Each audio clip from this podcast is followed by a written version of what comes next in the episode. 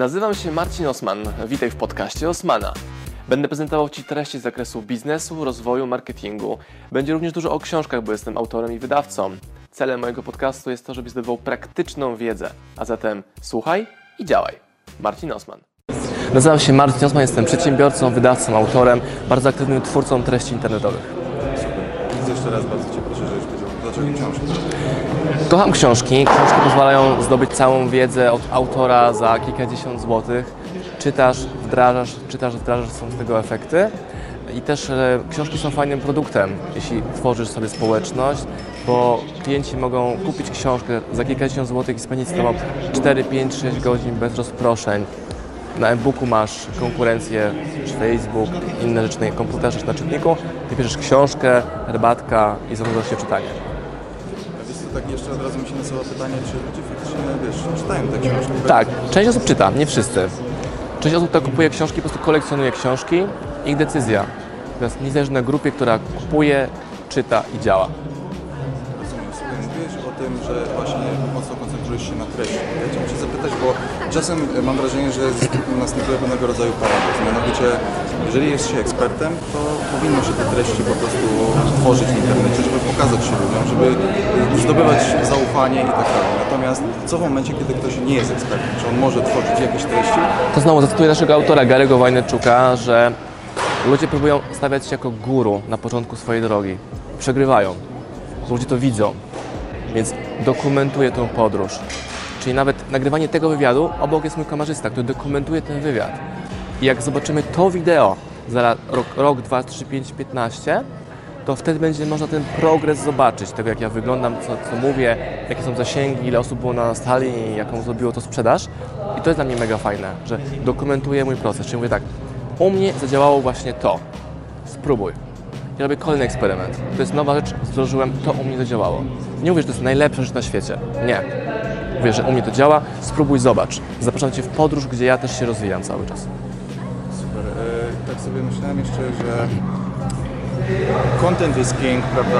Wiele- But context is God. O, doskonale, słuchaj, bo problem polega na tym, że tych treści jest bardzo, bardzo, bardzo dużo. Jest taki szum informacyjny. Teraz pytanie jest takie, Ja się z jak- tym szumem informacyjnym nie zgadzam.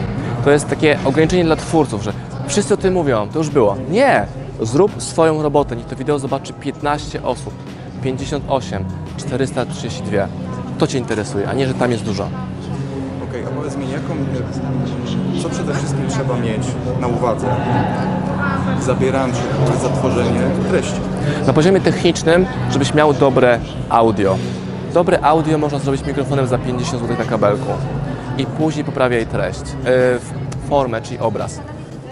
Zbyt często ludzie kupują drogi sprzęt, a nie kupują mikrofonu i widz nie ma jak tego słuchać. Na poziomie technicznym. Na poziomie merytorycznym upewniaj się, że to zmienia ich biznes, ich życie, daje im wartość. Super, przejdźmy proszę do wydawnictwa. Co masz powiedzieć o swoim wydawnictwie? Wydajemy najlepsze książki biznesowe w kategorii biznes, marketing i trochę z kategorii rozwoju również, tak. Powiedz jeszcze, jak doszło do Waszej współpracy z zagranicznymi autorami? Trzeba było to wyhastlować, jak mówi książka Hustle, czyli zrobić tak, aby się zgodzili, mimo tego, że byliśmy na początku zupełnie nieznani, bez, bez portfolia, bez historii. To jest kwestia prywatnych relacji, które nawiązujesz z autorem, z wydawcą, z agentem, który prezentuje dany tytuł na kraj. Słuchaj, e, zwracałem Waszą uwagę na to, co mówiłeś podczas e, warsztatów i później na scenie i widzę, że Ty jesteś człowiek motywacja, prawda? A to nie jest w ogóle moim celem, więc to przy okazji może wychodzi. Okej, ale może byłbyś w stanie się podzielić z nami jakąś taką wskazówką, jak taki słomiany zapał zamienić w taką płonącą pochodnię? Przypomniałem sobie zdanie Marcina Osmana, nie chce mi się dlatego to zrobię. Co z tego, że mi się nie chce? Jakie to ma znaczenie? Ile masz lat? Trzy? No ale masz trzy lata? Ja mam rodzinę. Wiem, że muszę ją, za, muszę na nią zarobić, muszę robić tak, chcę robić tak, żeby mieć dla niej czas, więc co znaczy mi się nie chce na konferencję pojechać? Mogę się schować, przecież tu mogłem przyjechać na moje wystąpienie na godzinę. Od trzech dni rozmawiam z klientami, gośćmi, partnerami, prelegentami, buduję relacje, rozwijam mój, mój network. Co z tego, że mi się nie chce? Chciałbym być w, do, w domu. Będę jutro, tam dzisiaj w nocy. Nie chce mi się, dlatego to zrobię. Jasne. Słuchaj, e, ostatnie jeszcze pytanie, nie, teraz też z innej beczki, dotyczące konkretnie tematyki imprezy. Powiedz mi, jaka jest Twoja definicja życiowego balansu? robić rzeczy, które trzeba zrobić, po to, żeby można było odpoczywać, albo odpoczywać po to, żeby mieć energię do działania. Wtedy trzeba mieć energię do działania. Czyli nie permanentne zapierdzielanie, ale regenerowanie się po to, żebyś miał energię, czas, siłę pracować. Bardzo proszę tylko, powiedział, jak w ogóle podoba Ci się idea tego wydarzenia i cała. E, fajnie, ale trochę zimno. A oprócz tego e, super ludzie i dla mnie bardzo wartościowe rozmowy z uczestnikami przez całe trzy dni. To jest dla mnie największa wartość. Bardzo Ci dziękuję za poświęcenie. Dziękuję bardzo. Dzięki.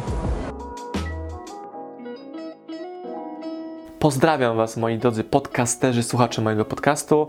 Dziękuję, jestem Wam na maksa wdzięczny za to, że mogę z Wami spędzać czas w podróży, po to, abyście mogli ode mnie się uczyć i ja, żebym mógł budować z Wami relacje, będąc w Waszych uszach, Waszych samochodach, Waszych podróżach.